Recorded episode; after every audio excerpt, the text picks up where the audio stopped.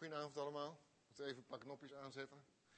En een paar lampen op laten gloeien. Dan uh, gaat alles het doen als het goed is.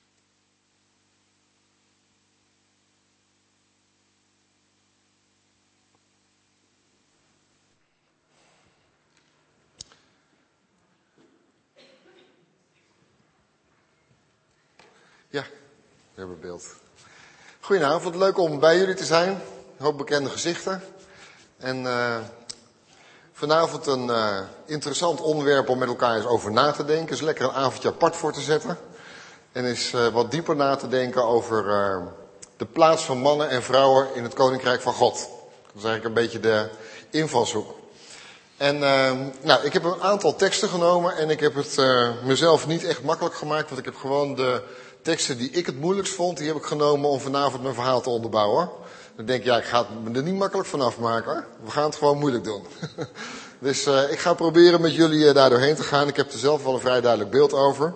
Dus ik denk dat we er wel uit gaan komen. Nou, als het gaat over de plaats van mannen en vrouwen, dan uh, denk ik dat heel belangrijk is wat Paulus zegt in 1 Korinthe 11, vers 11.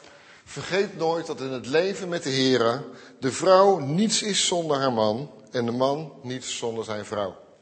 Nou, dat is een hele belangrijke, want Paulus die, die, die, maakt ons bewust van het feit dat mannen en vrouwen elkaar nodig hebben. De vrouw is niets zonder haar man, de man is niets zonder zijn vrouw.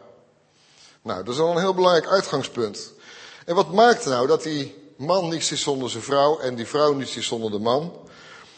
U kunt misschien zeggen van, nou, Paulus kan zoveel zeggen. Ik weet helemaal niet of ik het daar wel mee eens ben. Nou, ik vind het altijd interessant om daarover na te denken. En voor mij hoef je het ook niet altijd met Paulus eens te zijn.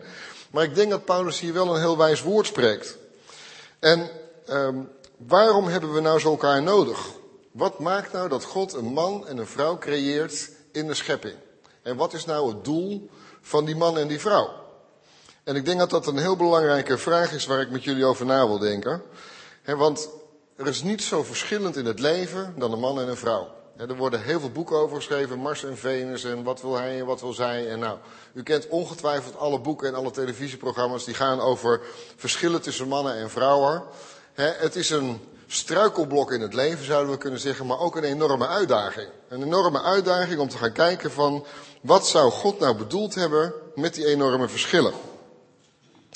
En ik wil jullie proberen met een metafoor om iets over die verschillen duidelijk te maken. Als je goed kijkt naar dit beeld, dan zie je een vierkant en een, en een cirkel. Met je hele goede ogen, Herman. Zie je het? Er staat een cirkel. Kijk, hier loopt de cirkel.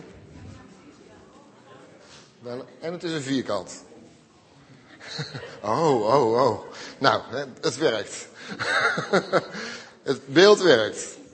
Want een belangrijke Joodse filosoof, Martin Buber, ik weet niet of u daar wel eens van gehoord heeft, die uh, schreef geschiedenis door als filosoof te vertellen dat een mens pas in zijn waarde kan komen als hij een ander mens gaat ontmoeten.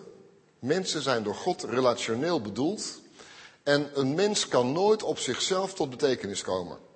Een mens heeft een ander mens nodig om tot betekenis te komen. En als we dat eerste Bijbelverhaal lezen, en we zien hoe God de, de, de schepping creëert, dan zien we dat God ook zegt, als Adam nog maar één mens is, het is nog niet compleet. Het was nog niet compleet, het hele beeld van God was nog niet vertegenwoordigd in de schepping. Een mens moest een ander mens hebben. Er moest een ontmoeting komen tussen de ene mens en de andere mens, want anders zou die mens niet mens kunnen zijn. En als God dan ziet dat het niet, nog niet compleet is, dan creëert God Eva. De vrouw tegenover hem. De vrouw die helemaal anders is. Maar die vrouw die ook wel op hem lijkt, want ze is ook mens. Maar ze heeft een andere hormoonhuishouding en ze heeft een andere hersenstructuur. En ze was compleet anders. En wat was nou die kracht van het anders zijn? Dat ga ik jullie laten zien in het volgende beeld. Dit is de kracht van het anders zijn. Als je allebei je eigen kleur aanneemt, dan maakt het vierkant de cirkel zichtbaar en de cirkel maakt het vierkant zichtbaar. En dat is nou een prachtig beeld wat ik heb van mannen en vrouwen. Dat God een man en een vrouw creëert en als die man en die vrouw elkaar gaan ontmoeten, dan maakt de vrouw wie de man is en de man maakt wie de vrouw is. En ik ben zelf 33 jaar getrouwd met een vrouw. De grootste uitdaging van mijn leven, zal ik je eerlijk zeggen. En uh, in de eerste jaren van ons huwelijk hebben we elkaar ontzettend bestreden. Want ik probeerde van Anne, hè, mijn vrouw heet Anne, maar in Friesland zijn er ook mannen die Anne heten. Maar ik ben met een vrouw getrouwd die Anne heet. En een hele mooie vrouw. En in de eerste jaren van ons huwelijk probeerde zij van mij een goede man te maken. En ik probeerde van haar een goede vrouw te maken. Omdat we in onze jong zijn nog onvoldoende ervaring hadden om om te kunnen gaan met die verschillen. En dat is natuurlijk echt niet handig als je dat doet. Want als je gaat proberen hetzelfde te worden, dan wordt het weer als dat blauwe vlak van daarnaast. He, dan word je beide onzichtbaar. He, zowel het vierkant als de cirkel is niet zichtbaar op het moment dat je probeert hetzelfde te gaan worden. Nee, juist als je de zegen van de verschillen gaat zien, dan pas kom je echt tot betekenis. Als die man die vrouw gaat ontmoeten, en als die man die vrouw gaat ontmoeten, als ze elkaar dus gaan ontmoeten, dan maken ze elkaar zichtbaar. En dat is volgens mij de reden waarom God Adam en Eva compleet anders maakt.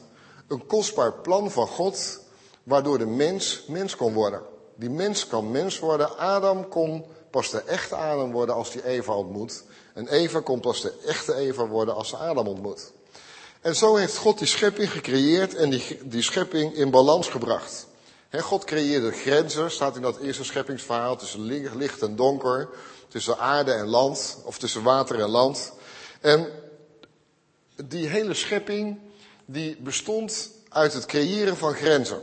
En vervolgens gaat God dan grenzen creëren tussen arbeid en rust, tussen de boom van het leven waar de mens van mag eten en de boom van kennis van goed en kwaad die niet voor die mens bestemd was. Nou, u zult misschien zeggen, wat heeft dat nou te maken met de positie van de vrouw? Ik denk dat dat alles te maken heeft met de positie van de vrouw. Want wat gebeurt er met Adam en Eva? Ik ga het niet allemaal lezen, want daar hebben we niet genoeg tijd voor. Maar als ik dit verhaal vertel, dan weten jullie wel waar het over gaat, denk ik. En wat gebeurt er met Adam en Eva? Adam en Eva gaan over de grens heen die God hun geeft. En ze eten van de boom van kennis van goed en kwaad, die niet voor hun bedoeld was. En waarom deden ze dat? Omdat ze wilden zijn als God. En dat is niet handig als je wil zijn als God. Mensen zijn mensen en mensen zijn begrensd. En God is almachtig en alwetend en onbegrensd. En die mens was niet gemaakt om onbegrensd te zijn. En als Adam en Eva dan over die grens heen gaat die God hun geeft, dan zien we dat die hele schepping uit balans raakt. Moet u voorstellen dat wij niet gemaakt zijn om kennis te hebben van goed en kwaad. Daar is de mens niet voor gemaakt.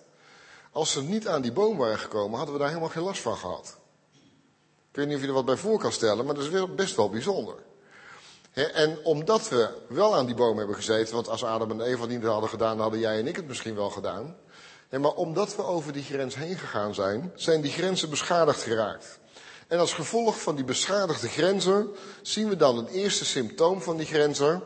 Mensen nemen hun verantwoordelijkheid niet meer. Dat is één belangrijk symptoom, die moet je even onthouden.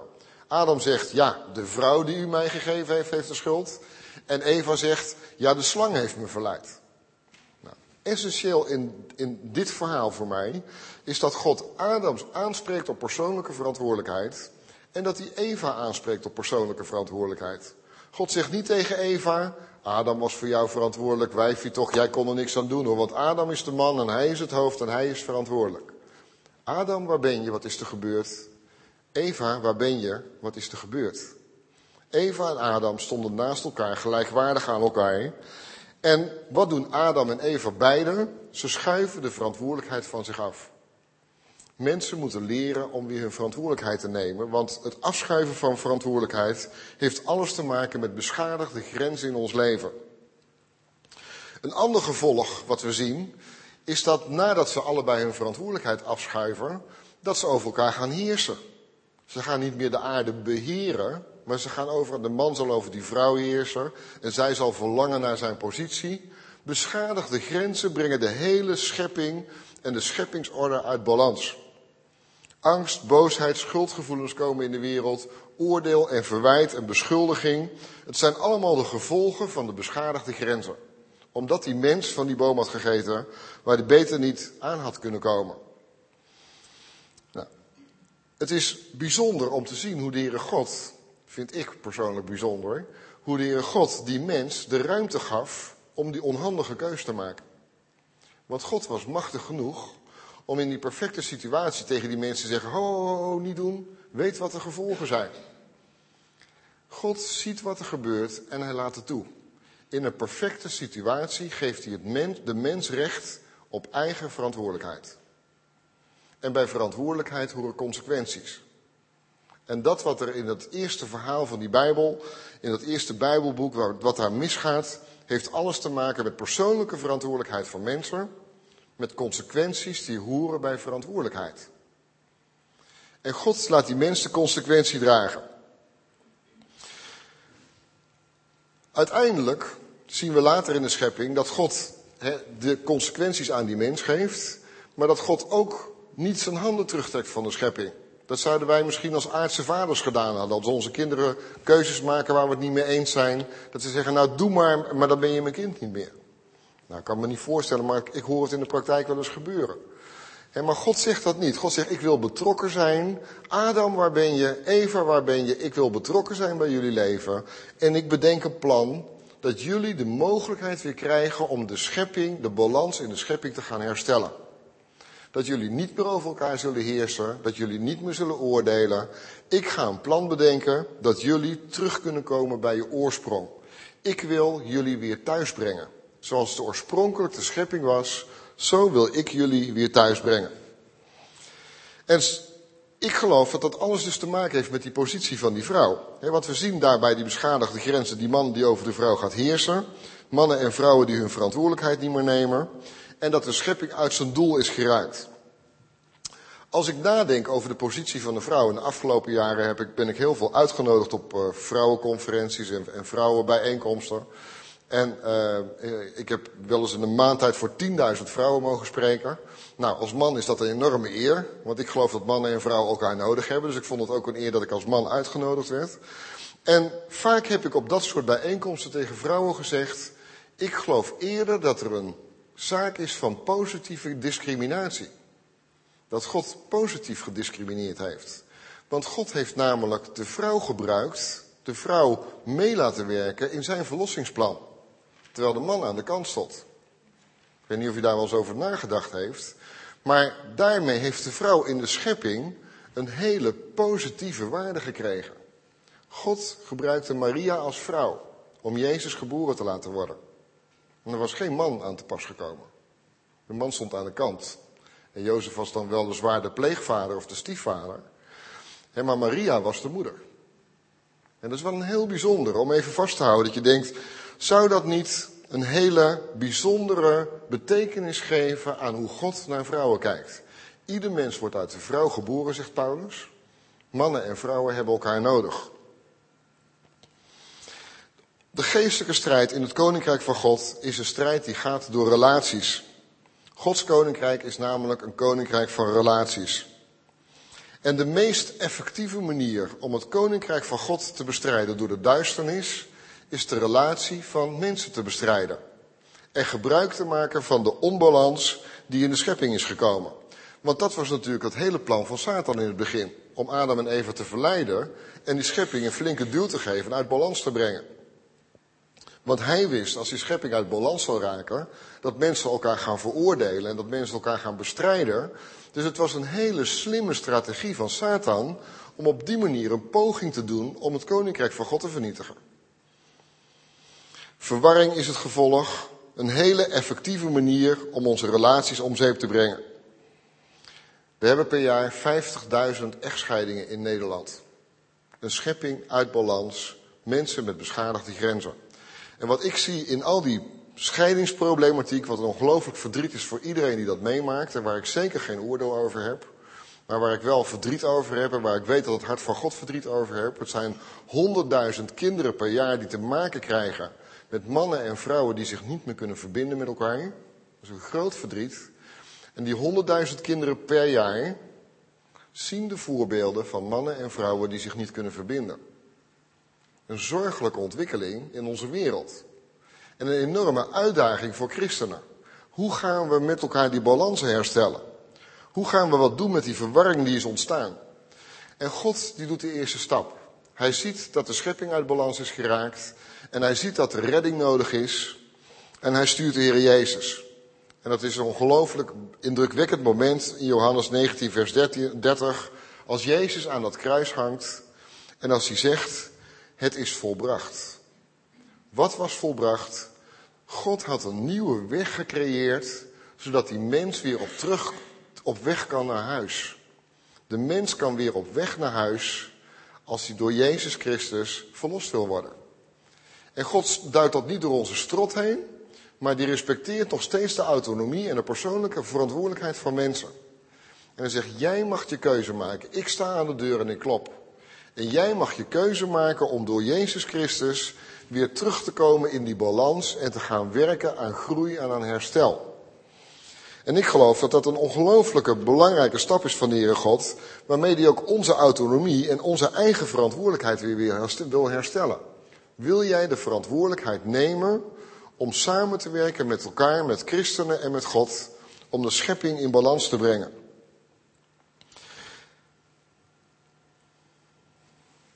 In Galaten 3 spreekt Paulus daar ook over. Galaten 3 zegt Paulus, want door het geloof in Christus Jezus bent u alle kinderen van God. U allen die door de doop één met Christus bent geworden uh, en hebt u met Christus omkleed. Er zijn geen Joden of Grieken meer, slaven of vrije, mannen of vrouwen. Want u bent alle één in Christus Jezus. En omdat u Christus toebehoort, bent u nakomelingen van Abraham, erfgenamen volgens de belofte. Paulus refereert hier aan het feit dat Jezus Christus is gekomen om de balans in de schepping te herstellen en mannen en vrouwen weer een gelijkwaardige plaats te geven. Een plaats naast elkaar.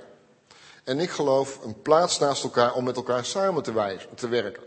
Het herstel van Gods koninkrijk gaat door mannen en vrouwen heen die samen willen werken. Mannen en vrouwen die zich willen verbinden. En ik geloof dat het duisternis is als mannen en vrouwen elkaar bestrijden. En als mannen en vrouwen niet meer kunnen verbinden. Het is een uitdaging voor iedere christen om dat eens diep te overdenken. Hoe kunnen wij gaan samenwerken? Hoe kunnen we als mannen zorgen dat vrouwen een plaats krijgen en dat vrouwen zorgen dat mannen een plaats krijgen? Een gelijkwaardige plaats. En Martin Buber, waar ik net over vertelde, de filosoof die die relatie beschreven heeft, die zegt dan, ik word door jou. Dat is een prachtige zin, het is wat filosofisch, maar ik hoop dat je er een beetje in mee kan gaan. als ik jou ontmoet, dan, word ik, dan ontmoet ik ook mezelf. En als wij elkaar gaan ontmoeten, dan worden we allebei zichtbaar. En zo ben ik geworden, na 33 jaar huwelijk met mijn vrouw, wie ik nu ben. Door haar. Omdat ik haar ontmoet heb. En zij heeft mij gemaakt in wie ik ben. En ik heb haar gemaakt wie ze is. En we hebben samengewerkt, en het is ook niet voor niks dat God mannen en vrouwen laat samenwerken, ook in het opvoeden van een nieuwe generatie. Ook psychologisch weten we de enorme noodzaak dat kinderen door een man en een vrouw worden opgevoed om in balans te komen in dit leven. Een betrouwbare man en een betrouwbare vrouw die liefde kunnen geven en die op kunnen voeden. Mannen en vrouwen in het opvoeden van nieuwe generaties, mannen en vrouwen moeten samenwerken. En in, de, in Genesis staat dan, en dan geeft God Adam en Eva de opdracht en zegt hij, wees vruchtbaar en word talrijk. Een man kan nooit vruchtbaar zijn zonder een vrouw en een vrouw kan niet vruchtbaar zijn zonder een man. Realiseer je goed, zegt Paulus, dat de man niets is zonder de vrouw en de vrouw niet zonder de man. En dat vruchtbaar worden, dat staat niet op kinderen krijgen. Het vruchtbaar worden staat op verantwoordelijkheid nemen en samen met God durven werken, in het, of werken aan de balans, herstel van de balans in de schepping. Want er staat, wees vruchtbaar en word talrijk. Nou, dat talrijk worden is wel gelukt, maar het vruchtbaar worden, daar hebben we nog een uitdaging. Echt een uitdaging van hoe gaan we nou leren om samen te werken. Verwarring. Ik had gezegd dat ik een moeilijke tekst zou nemen. Nou, let op, daar komt hij aan. Ik geloof dat het woord van God ook verwarring kan brengen. Daar schrik je misschien even van, maar ik geloof het echt. En dat is niet omdat het woord van God verwarring brengt, maar het is omdat wij verwarring hebben gekregen in onze taal, in de verschillende talen. Bij de toren van Babylon geeft God de mens verschillende talen, omdat ze elkaar niet meer zullen begrijpen, uit bescherming voor de macht die mensen misbruiken. Bij Adam en Eva was het misgegaan en God ziet dat het een hele korte tijd weer misdreigt te gaan. En God had beloofd dat hij nooit meer de aarde met die zonvloed zou treffen. Er staat er, laten we naar beneden gaan en ze verschillende taal geven, zodat ze elkaar niet meer begrijpen. En daar geeft God een stuk bescherming aan de mens, omdat hij misbruik maakt van zijn macht. En dat hij door die macht zichzelf zal vernietigen. Maar die bescherming is ook gelijk een beperking. En dat is namelijk de beperking van de, van de taalproblemen en de taalkloven die er ontstaan. En ik geloof dat, ik had pas nog een hele heftige discussie in mijn praktijk. Er was een, een cliënt en die had zijn vader meegenomen om hem te helpen. En het was een, een hele wettische man. En uh, hij was vastbesloten om zijn zoon van, van, ik denk dat hij 7 of 48 was, die man was bijna 80, om zijn zoon zijn leven lang te blijven overtuigen dat zijn waarheid de waarheid was. En die zoon zat helemaal in een kreukel. Want hij, kon niet, hij, hij dacht anders dan zijn vader en hij geloofde anders dan zijn vader, maar zijn vader kon dat niet respecteren. En we hadden eigenlijk een heel goed gesprek totdat het over de Bijbel ging. En toen zei ik tegen die vader, wat ik zo moeilijk vind aan de Bijbel is als ik tien theologen op een rijtje zet, en ik heb geen theologie gestudeerd, dat ze alle tien wat anders kunnen zeggen over één Bijbeltekst. En dat kan heel veel verwarring brengen. En ik wil, ik, we gaan niks doen af, afdoen aan de waarheid. En dan begon met zijn vuist op tafel te slaan. Hij begon helemaal in zijn onmacht te komen. Want dat was gewoon zijn angst. En ik begrijp dat mensen heel angstig worden. En want Adam en Eva waren ook angstig, want zijn vaak mensen met beschadigde grenzen. En in die angst gaan ze iets heel angstvallig vasthouden. En de Bijbel niet meer als een referentieboek zien, maar de Bijbel als een wetboek zien. En als we de Bijbel als een wetboek gaan zien, en we krijgen dan ook al die vertaalproblemen nog, dan hebben we echt een probleem. Dan krijgen we een probleem waar Satan natuurlijk heel heerlijk tussen kan gaan zitten. En waardoor Satan ongelooflijk veel verwarring kan brengen. De tekst die volgens mij heel veel verwarring brengt, is de volgende tekst. 1 Timotheus 2, vers 8 tot 15. En daar gaan we gewoon eens naar kijken naar die tekst. Laten we gewoon vanavond eens dapper zijn en gewoon eens naar een, naar een moeilijke tekst kijken om onze zusters weer eens een beetje in de rails te krijgen in het koninkrijk van God. Want het is een tekst die vooral ook over de zusters gaat. nou, Paulus schrijft de brief aan Timotheus aan het eind van zijn leven. Dat is even wat achtergrondinformatie. En Paulus geeft in deze brief wat advies hoe Timotheus om moet gaan met de problemen die daar in de gemeenschap gelden. We gaan hem even lezen. Ik wil dat bij iedere samenkomst de mannen met geheven handen bidden, vol toewijding, zonder wrok of oneenigheid. Ook wil ik dat de vrouwen zich waardig, sober en ingetogen kleden. Ze moeten niet opvallen door een opzichtige haardracht, dure kleding, goud of parels maar door goede daden, zoals gepast is voor vrouwen die zeggen dat ze God vereren. Een vrouw dient zich gehoorzaam en bescheiden te laten onderwijzen. Ik sta haar dus niet toe dat ze zelf onderwijst of gezag over mannen heeft. Ze moet, zich, ze moet bescheiden zijn. Want Adam werd als eerste geschapen en pas daarna Eva. En niet Adam werd misleid, maar de vrouw. Zij overtrad Gods gebod. Ze zal worden gered doordat ze kinderen baart als ze tenminste volhardt in het geloof, de liefde en een heilige, ingetogen levenswijze. Nou, volgens mij zijn we eruit. het is gewoon heel simpel wat hier staat. Ik sta niet toe dat de vrouw onderwijs geeft. En ik vind dat ze ook moet zwijgen. En ze moet zich ingetogen gedragen. En ze moet geen ketting om. Dus al die kettingen af. En al het goud uit. En alle sieraden uit en uh, alle haren netjes in de plooi. Want dat is wat Paulus schrijft. Als we er een wetboek van gaan maken en we gaan de Bijbel als een wetboek lezen, dan hebben we hier echt een uitdaging. En ik moet je eerlijk zeggen dat ik behoorlijk geworsteld heb met deze tekst. Jaren geleden. En want dit was een tekst waar ik niks van begreep. Ik, heb, ik weet niet of jullie dat hebben, maar soms lees ik iets in de Bijbel en dan denk ik, hier, het klopt niet. Het staat er wel, maar dit kan uw hart niet zijn. Dit past niet wie u bent. En als Paulus in de ene brief zegt, in Christus is nog man, nog vrouw. En in de andere brief zegt dat, dat vrouwen moeten zwijgen en een soort discriminatiebrief schrijft. Dat kan niet kloppen. Dus wat ga ik doen als ik denk dat het niet kan kloppen? Ik ga het parkeren. Dan denk ik, nou, ik snap het niet, maar er zal wel een kern van waarheid in zitten, maar ik snap het niet. En vervolgens ga ik af en toe, als ik mijn theologische vrienden ontmoet, met hun eens in gesprek over hoe zij naar zo'n tekst kijken. En zij hebben me een heel eind op weg geholpen om naar deze tekst te kijken en deze tekst ook een betekenis te geven. Laten we gewoon eens inhoudelijk kijken wat Paulus hier nou werkelijk zegt. Paulus zegt, ik moedig u allereerst aan voorbeden te doen voor alle mensen. Nou, dat lijkt me dat we daar geen moeite mee hebben. Mannen, met je handen omhoog, voorbeden doen voor alle mensen. Lijkt me een goede opdracht. Laten we daar vooral trouw in zijn. Dit is tot welbehagen van God, die wil dat alle mensen behouden worden en tot erkenning van de waarheid komen. Dit is tot, dat de, alle mensen tot erkenning van de waarheid komen. Wat is nou voor jullie de waarheid? Jezus zegt, ik ben de weg, de waarheid en het leven. Wat is de waarheid die Jezus Christus in het christendom brengt? Dat Adam en Eva, doordat ze aan de boom van het leven of van kennis van goed en kwaad hadden gegeten, de grenzen beschadigd hadden. Dat door die beschadigde grenzen de schepping uit balans was geraakt.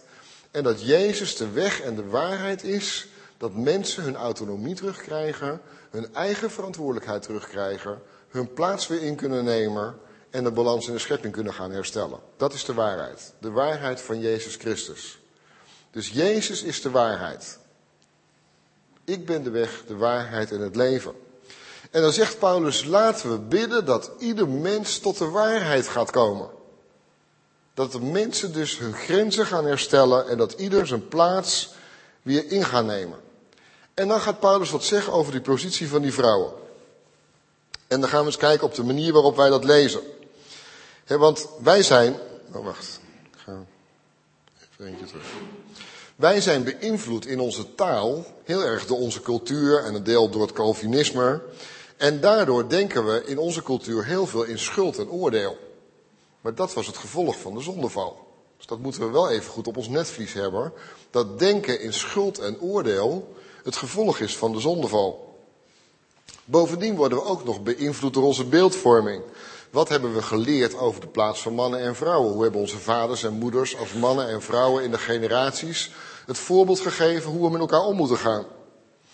En vanuit die beeldvorming en vanuit die beïnvloeding van onze cultuur zijn we Bijbelteksten op een bepaalde manier gaan interpreteren.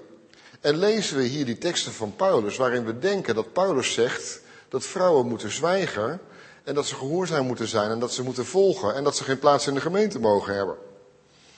Maar als we een samenvatting maken van wat Paulus schrijft, dan zegt hij, de vrouw mag zichzelf niet overdadig sieren. Nou, daar heb ik nog niet zoveel moeite mee. Als je heel, de, heel het jaar als carnavalist rond gaat lopen, dat, lijkt me niet echt handig. Bovendien is het overdadig sieren, had alles te maken met de tempelprostitutie. De tempelprostituees, die kleden zich overdadig. Dat moet je even je achterhoofd houden. Ze moet door goede werken voor haar godsvrucht uitkomen. Nou, daar lijkt me ook niks mis mee. Dat vrouwen door goede werken voor hun godsvrucht uit moeten komen. Ze moeten zich rustig laten onderrichten. Dat is spectaculair. Die moet je ook even vasthouden. Als Paulus schrijft in deze tijd dat vrouwen zich rustig moeten laten onderrichten, dan is dat spectaculair, want het is namelijk emancipatie. Paulus is een emanciperende apostel. En dan zegt hij, die vrouw moet zich rustig laten onderrichten en ze mag geen onderwijs geven of gezag uitoefenen. Nou, die ga ik daar op het einde doen. Dat is de leukste namelijk. Zou het voor de man anders zijn? Daar kunnen we eens over nadenken. Als we nou mannen en vrouwen toch naast elkaar hebben. Mag hij zich wel overdadig sieren? Zou dat wijs zijn voor mannen? Moet een man zich niet rustig laten onderrichten? Mannen? Lijkt me ook dat we dat ook moeten doen. En hoeft hij zich niet te profileren door goede werken? Lijkt me gelijkwaardig. Dus zowel als mannen en vrouwen zit hier nog steeds geen verschil. zowel die mannen en die vrouwen hebben nog steeds die gelijkheid. Wat is het achtergrond van het advies van Paulus? Paulus die is een emanciperende discipel. Hij schrijft deze brief aan Efeziërs die leefden in de Romeins-Joodse cultuur waarin vrouwen onderdrukt en gediscrimineerd werden. En de onderdrukking en de discriminatie van vrouwen was hier enorm groot. De discriminatie en de onderdrukking van vrouwen was zo groot dat de vrouwen geen recht hadden op onderwijs, niet in de tempel mochten komen en dat ze dus buiten moesten blijven. Zo was, was de cultuur, de, Joods, de Joodse cultuur in die tijd. En ze hadden zeker geen recht op onderwijs. We weten allemaal in onze samenleving, in onze beschaving, dat iedere emancipatiebeweging begint met onderwijs. Daar waar je onderwijs gaat geven, gaan mensen groeien en gaan mensen ontwikkelen en gaan mensen weer herstellen in hun waarde. Dat is een heel belangrijke achtergrond van het advies. Wat is de wijsheid van het advies van Paulus? Vrouwen moeten hun plaats terugkrijgen en hebben recht op onderwijs. Spectaculair kan ik u vertellen. Paulus haalt hier ontzettend veel ellende op zijn nek door te gaan schrijven dat vrouwen terug in de tempel moeten komen, hun plaats in moeten nemen en dat vrouwen recht hebben op onderwijs. En dan zegt hij ook nog dat ze weer deel moeten hebben aan de publieke samenkomsten. Vrouwen moeten hun plaats terugkrijgen. God wil dat de vrouw haar plaats herstelt. En dan zegt Paulus, als we dat dan gaan doen, dan is het wijs om via, dat via de weg van de geleidelijkheid te laten verlopen. Ga nou eerst eens onderwijs volgen voordat je onderwijs gaat geven. Ook wel een heel logisch gevolg.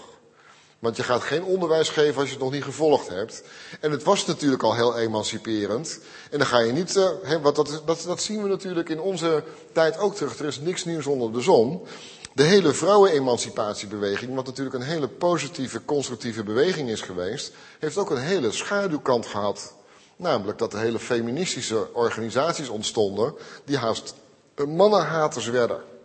en je ziet bij iedere revolutie en bij iedere emancipatie vaak ook die klepel van de klok doorslingeren naar een hele extreme kant.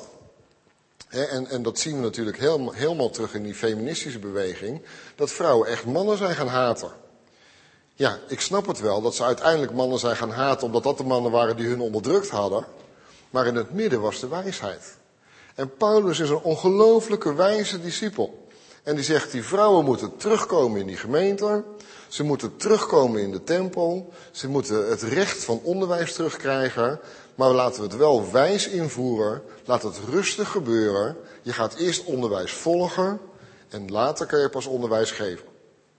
Dat is de achtergrond van het advies. De weg van de geleidelijkheid. Dus emancipatie begint met recht op onderwijs. Het kledingadvies dat Paulus aan de dames geeft, heeft alles te maken met de heidense gebruiken. De tempelprostituees, die waren als, uh, als priesteressen, die als priesteressen en afgoden waren, uh, diensten verrichten in de tempel, waren heel potsierlijk gekleed. En Paulus zegt, als die christenvrouwen dan in die tempel komen, moeten zij zich onderscheiden van die prostituees. Dat is wat hij schrijft. En dat is wat hij schrijft. Dus hij zegt, nou, dan moeten ze zich niet zo potsierlijk gaan gedragen als die prostituees. Die christenvrouwen, die moeten door hun soberheid en door hun daadkracht en door hun goede werken laten zien hoe God het oorspronkelijk bedoeld heeft. Nou, dat moeten de christenmannen net zo goed als de christenvrouwen, hebben we net gezegd. Dus ook daarin is niet zo heel veel um, emancipatie. Nou, we hebben nog één zin over uit deze tekst die de uitdaging nog is. Ik sta niet toe dat een vrouw haar man overheerst, staat daar. en dat is die, die zin waarin staat van ik sta niet toe dat een vrouw gezag heeft over de man. Nou, wat staat hier in de oorspronkelijke grondtekst? Auk epitrepo gun autentijn aner. Als ik hem goed uitspreek. Want de talen zijn niet al mijn sterkste kant, maar ik heb dit van mensen die daar wel heel veel wijsheid over hebben. Auk epitrepo betekent ik sta niet toe. Gun staat voor vrouw of echtgenote. Autentijn staat over overheersen. En aner voor echtgenoot. En wat staat er dus? Ik sta niet toe dat een vrouw haar man overheerst. Ik denk ook niet dat Paulus toestaat dat een man zijn vrouw overheerst, want je moet elkaar niet overheersen, je moet elkaar respecteren. Dus een vrouw moet een man niet overheersen, de man moet de vrouw niet overheersen. We moeten elkaar de plaats geven, we moeten gaan samenwerken en we moeten samen op gaan trekken want God heeft die man en die vrouw een plaats naast elkaar gegeven. Hij nam een rib uit Adams zij, zodat ze naast hem kon staan. Gelijkwaardig. Niet uit zijn hoofd, zodat ze over hem zou heersen. Niet uit zijn voeten, zodat hij boven haar zou staan. Die man en die vrouw aan elkaar gelijk. En dan ook nog als hulp voor elkaar. Naast elkaar en respect voor de verschillen. En hoe ik door mijn crisis heen gekomen ben in mijn huwelijk toen we elkaar zo bestreden, dan zal ik je verklappen. Wij hebben na drie jaar huwelijk tegen elkaar gezegd, we moeten het anders gaan doen. Want het is niet zo handig om zo met elkaar te strijden. En die strijd komt voort uit het feit dat we de verschillen van elkaar niet begrijpen.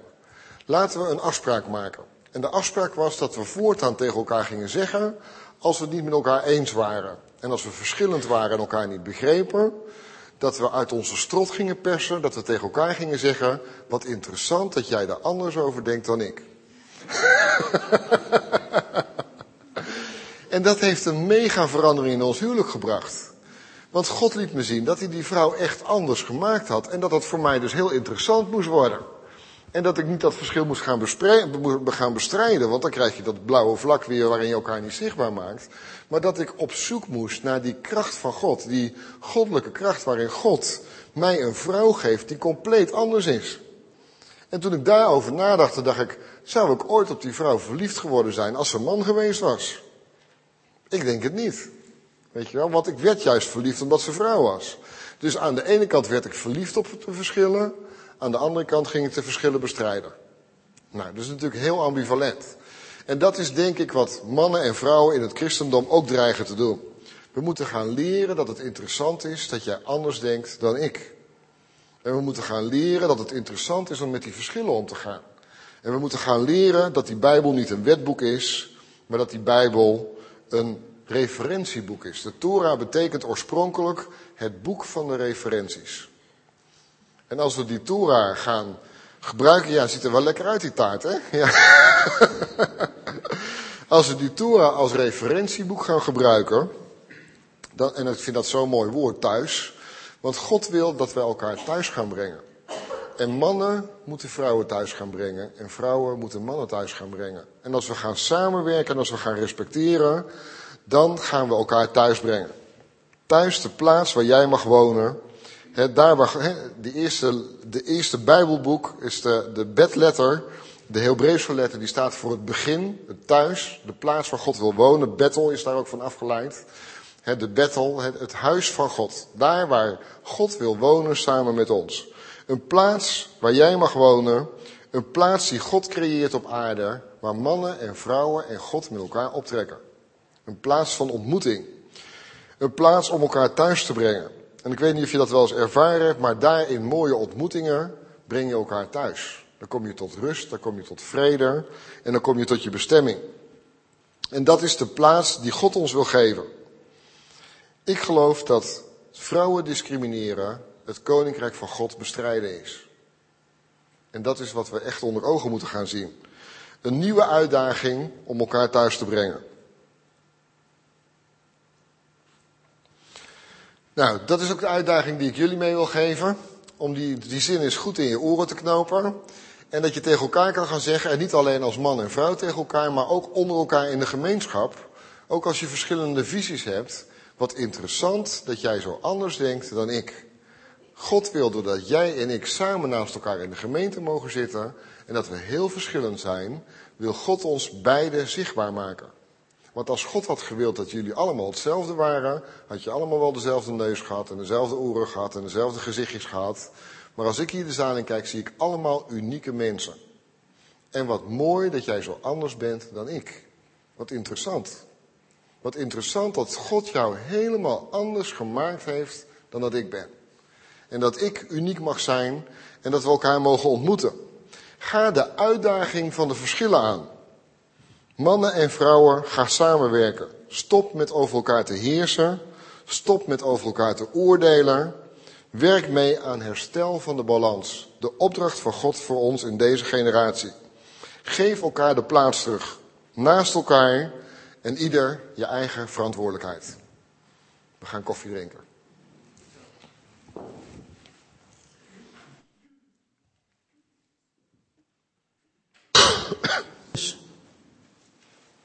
Roept u maar. Hans.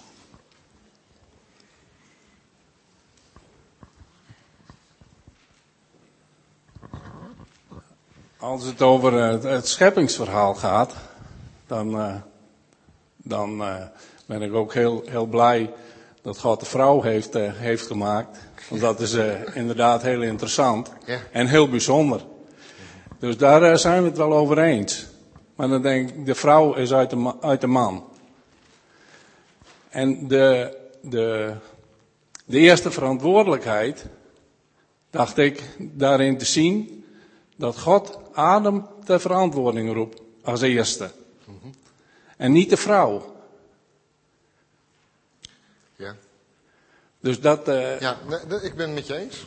De- Kijk, wat, wat, heel, eh, wat heel interessant is, is natuurlijk dat God tegen Adam zegt dat hij niet aan die boom mag komen. En dat Adam dat tegen Eva gezegd zou moeten hebben. Ehm, dat God ziet dat Eva het eerste is die aan de boom komt. Wat Paulus ook schrijft, Eva was de eerste. Hè, maar dat God Adam als eerste aanspreekt. En er zijn natuurlijk theologen die zeggen, nou dat maakt dat Adam dus als eerste verantwoordelijk is voor wat daar gebeurde. Nou, ik kan me daar wel in vinden. dat heeft dan volgens mij met rangorde of scheppingsorde Ja, te maar maken. daar gaat, daar gaat het denk ik mis.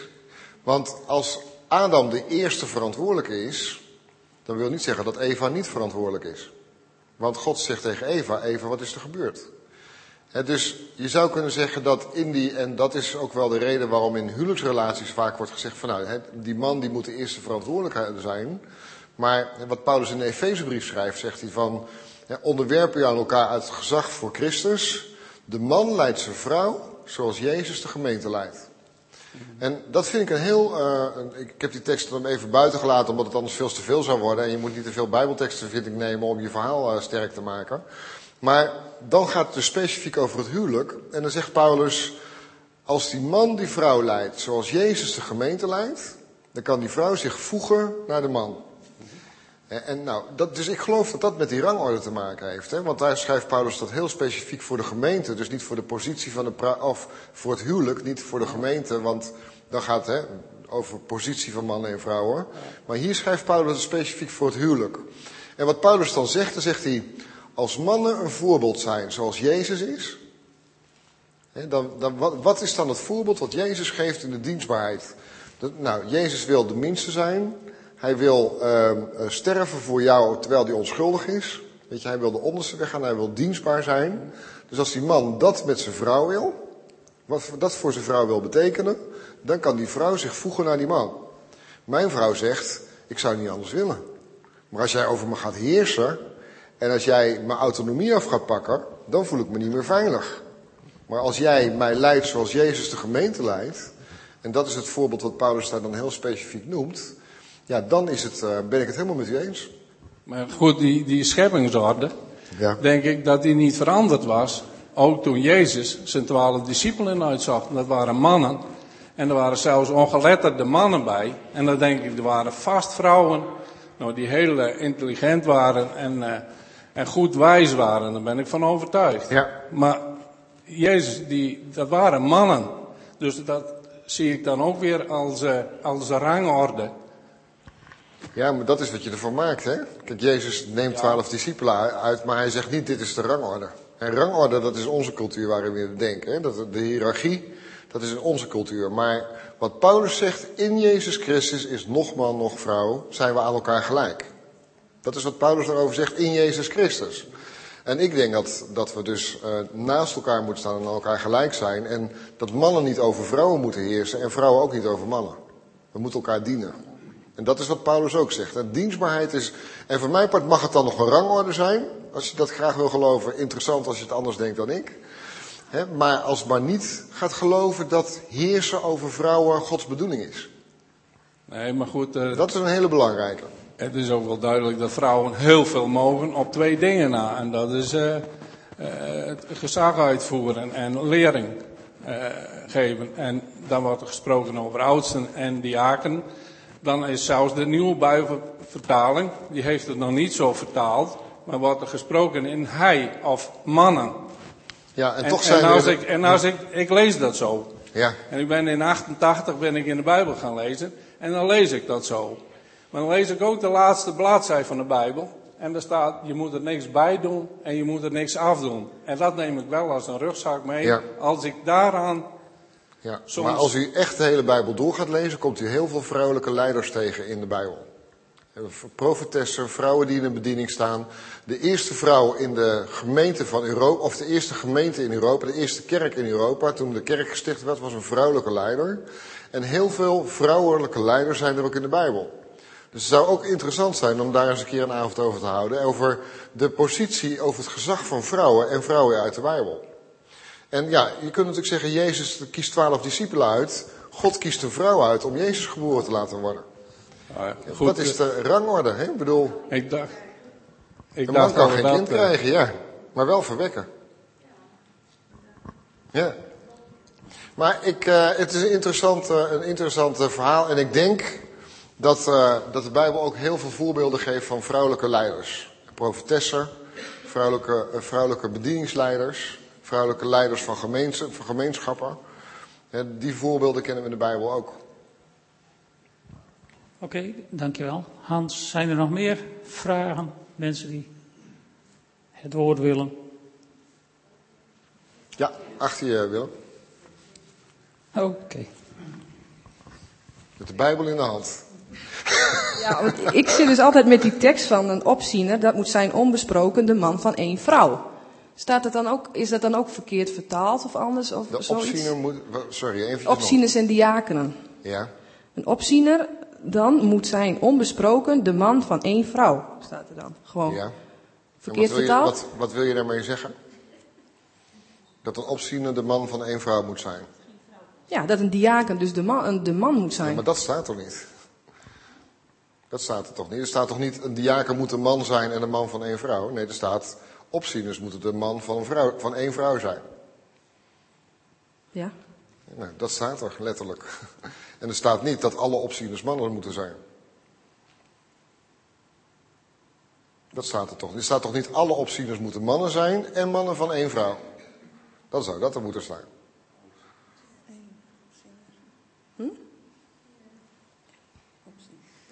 Ja, en, dan, en, en diakenen moeten mannen van één vrouw zijn. Wat zeg je? Oh ja, ja, ja. Ja, Anders missen we hem op de... ja anders missen we hem op de band. Je mag het nog een keer zeggen. Nee, kijk, wat hier bedoeld wordt is, als er staat van een, een opziener moet zijn de man van één vrouw, dat impliceert gewoon dat een opziener gewoon geen vrouw kan zijn. Ja, dat vind ik niet een logische conclusie. Maar dat is wel de conclusie die menigeen trekt. Ja, ja, maar dat, eh, en dat is ook wat ik vanavond in mijn. Kijk, als je. Dat is het hele grote gevaar, vind ik persoonlijk. Hè, maar ik ben ook maar Hans. Hè, ik bedoel, eh, en ik ben ook maar een mens die onderweg is en die aan het zoeken is. Maar wat ik persoonlijk wel heel moeilijk vind. Als je de Bijbel letterlijk als een wetboek gaat vertalen. En dat heb ik geprobeerd aan te tonen met mijn tekst vanavond. Dat je dan hele gevaarlijke conclusies kan gaan trekken. Weet je? En je moet de Bijbel lezen in de cultuur waarin die geschreven is, met de achtergronden, in de context, met het, de adviezen die daarin meegenomen zijn. Want je krijgt een heel raar verhaal als je alle. le- Ik kan, ik kan zo twintig Bijbelteksten naast elkaar zetten dat de hele Bijbel niet meer klopt. Want zetten, waarom zeggen we niet gewoon. Paulus zegt toch in Galaten: in Jezus Christus is nog man, nog vrouw? Nou, als we die Bijbeltekst nemen, dan zijn we klaar. Nee, maar dan gaan we de andere Bijbelteksten naast. Ja, maar het zou wel zus, zus kunnen en zo kunnen. Diezelfde Paulus schrijft: In Jezus Christus is nog man, nog vrouw. In Jezus Christus zijn we weer aan elkaar gelijk. En ik geloof dat het koninkrijk van God gebouwd moet worden door mannen en vrouwen. Ja, ik, ik werk heel veel in het bedrijfsleven. Ik geef heel veel training in het bedrijfsleven. De meest krachtige teams van grote bedrijven. Ik, ik werk voor het grootste bedrijf van Nederland. De meest krachtige teams zijn mannen- en vrouwenteams. Teams waar mannen en vrouwen samenwerken. God heeft mannen en vrouwen in de schepping gezet, geze- gezet om samen te werken en leiding te geven. En ik denk dat dat een belangrijk principe is. We moeten veel meer naar een rode draad zoeken dan naar een letter van een wet. Dat is denk ik wat we moeten doen. Er is daar weer een vraag.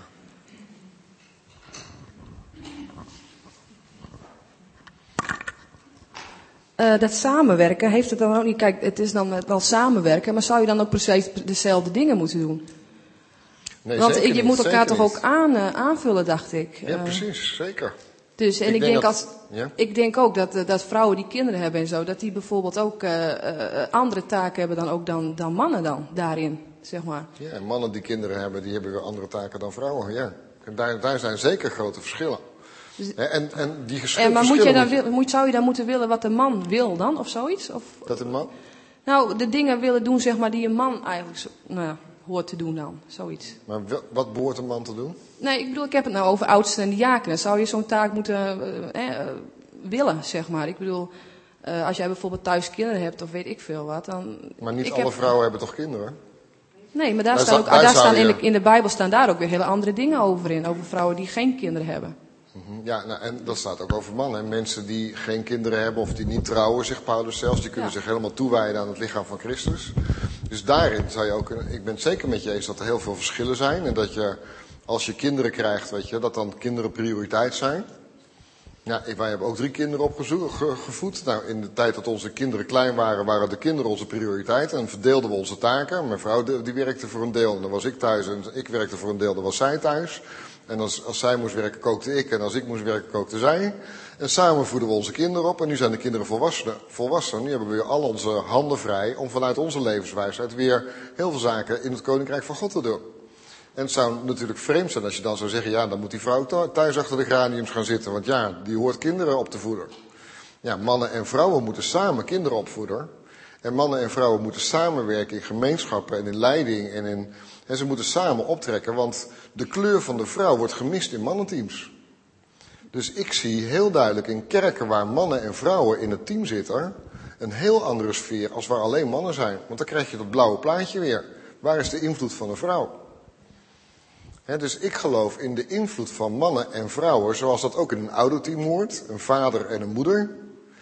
Zoals God ook vader en moeder is, mannelijk en vrouwelijk is, zo moeten wij als mensen leren samen te werken als mannen en vrouwen. En we moeten elkaar niet uitsluiten, we moeten elkaar dienen en zichtbaar maken. En ik ben het helemaal met je eens dat het zeker eh, belangrijk is dat we die verschillen in elkaar waarderen. Dat heb ik ook gezegd. Ik waardeer het dat mijn vrouw een vrouw is. Want dat is voor mij juist extra leuk. Ik zou niet willen dat zij zo zijn als een man. En andersom zouden we dat ook niet willen. Dus ik ben het met je eens. De verschillen moeten zeker zichtbaar zijn. En ik geloof Ja, ik ook heb- nog dat het door het verschil in hersenstructuur en hormoonhuishouding. dat mannen andere gaven hebben dan vrouwen. Dat geloof ik ook nog. Weet je, juist door die grote verschillen hebben mannen ook hele andere gaven dan vrouwen. Ja, want ja. dan heb je zo over, dat, eh, over Adam en Eva. En ik denk, wat, wat Hans zegt over die, die rangorde, dan heb ik zelf ook zoiets. Want ik denk, God had ook wel gewoon Adam kunnen maken, dat hij gewoon ook kinderen had kunnen krijgen. Ja, maar daar heeft hij niet voor Nee, gekozen. daar heeft hij niet voor gekozen. En Adam komt denk tot, ik, ook Adam komt tot betekenis komen door met Eva een relatie aan te gaan. maar God had het ook gewoon kunnen doen, zeg maar, alleen gewoon Adam. En dan was het Ja, maar ook wat was het dan, wat was het dan Ja, nou, ik bedoel, eh, je hebt ook beesten die gewoon eh, eh, zichzelf vermenigvuldigen en zo. Gewoon Ja, maar één beest. Maar ik, wat, heb- wil je, ik, wat wil je ermee zeggen? ik bedoel dat er een rangorde is, dat, dat Adam als eerste geschapen is en daarna pas Eva. Ja, en wat zou dat betekenen? Dat Eva minder belangrijk is? Nee, dat ze wel eh, ehm, eh, allebei belangrijk zijn, maar dat ze wel gewoon verschillende, eh, ja, hoe noem je dat? Plaats hebben en verschillende Ja. gaven. En dat geloof ik ook. Ja. Dat geloof ik ook. Daar ben ik helemaal met je eens. Dat zei, hè, dat zei ik net ook. Ik zei net. Even wachten tot de microfoon bij je is, want anders dan. Nou, ik denk dat wij man en vrouw elkaar aanvullen. Ja, Elkaar, eh, het zijn niet in- individuen apart, maar samen vullen je elkaar aan en wordt het een geheel. ja. En wat Paulus zegt, de man is niets zonder zijn vrouw en de vrouw is niets zonder, zijn man, zonder haar man. We hebben elkaar gewoon nodig.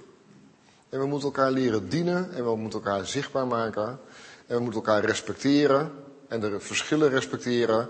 Dat is vooral mijn boodschap. Wat zou het voor zin hebben om elkaar te bestrijden? God heeft een man en een vrouw gemaakt. En die man en die vrouw, die, die, de sleutel tussen die man en die vrouw is samenwerken en ontmoeten. En dan mag je heel verschillend zijn. Een vrouw heeft hele andere gaven, hele andere talenten, een heel andere hersenstructuur, een heel andere hormoonhuishouding, waardoor ze heel anders functioneert. Het is bijna een andere wereld. We heten allebei mens, maar het is een mega verschil. Maar dat maakt het juist zo interessant.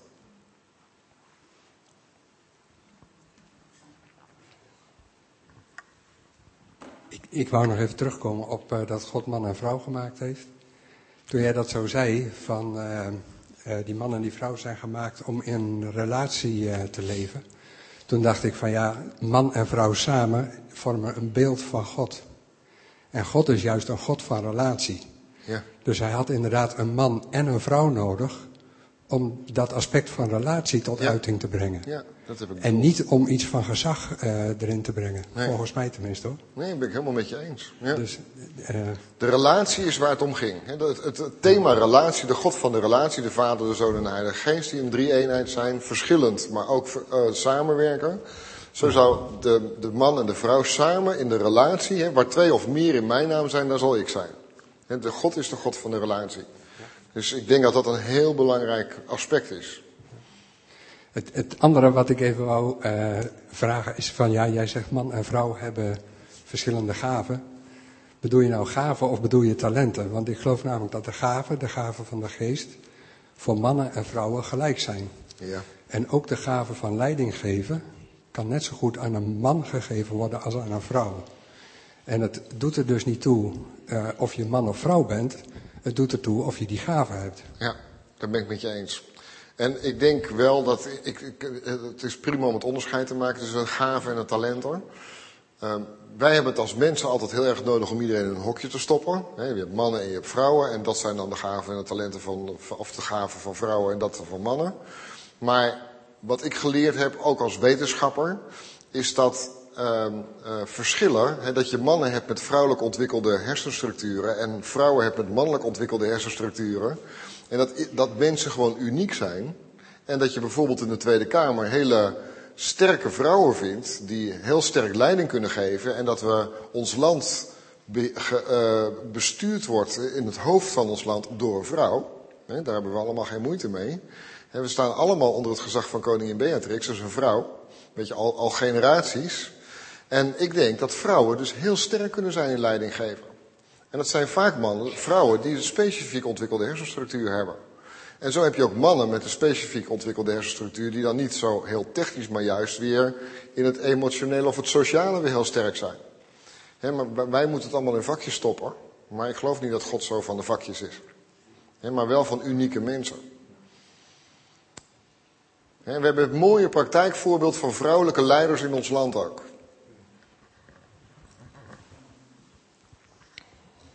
Ja, mag het even? Nou, ik heb niet zozeer een, eh, een vraag, of een, maar een voorstel. Eh, Want wat daar op dat eh, scherm staat, dat vind ik echt geweldig. Zou het, want voor christenmensen, zei je, die hebben een grote taak. En voor jonge mensen, hè, ik word zo verdrietig van al die scheidingen en al die kinderen die alleen, ja, die zo ontwricht zijn. Ja. Ja, dat we in, als christenen in kerken en jonge mensen nou, proberen een soort cursus te geven van hoe ga, wat, wat, is, wat, zijn, wat is een relatie. Dat ze gewoon sterker het huwelijk ingaan. Ik weet dat wij zijn begonnen en we hebben ook inderdaad heel wat eh afgeknokt, zou ik zeggen. Ja, maar inderdaad, wat je zo vaak zegt. van- En de ander willen maken Ja, zoals ja, jij bent. ja, Maar dat, ik, ik zou het echt heel belangrijk vinden dat, dat, dat, dat jonge mensen gewoon al leren. Zo van dat, wat interessant dat jij zo anders bent dan ik. Ja, nou, ik denk dat het een heel goed advies is. Hè? En een heel goed uitgangspunt van. De kerk is natuurlijk per definitie de plaats waar we jonge mensen ook moeten leren en mogen begeleiden in het volwassen worden. In een maatschappij waar zoveel misgaat en waar we met zoveel breuken te maken hebben. Met zoveel mannen en vrouwen die niet meer kunnen verbinden. Dat is natuurlijk een drama.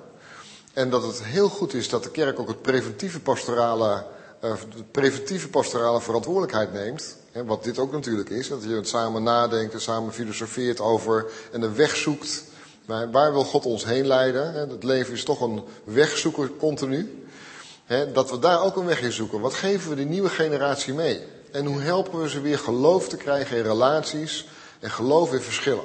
Ik denk dat het echt een heel belangrijke tip is. Van, wees met elkaar ook preventief in je pastorale zorg.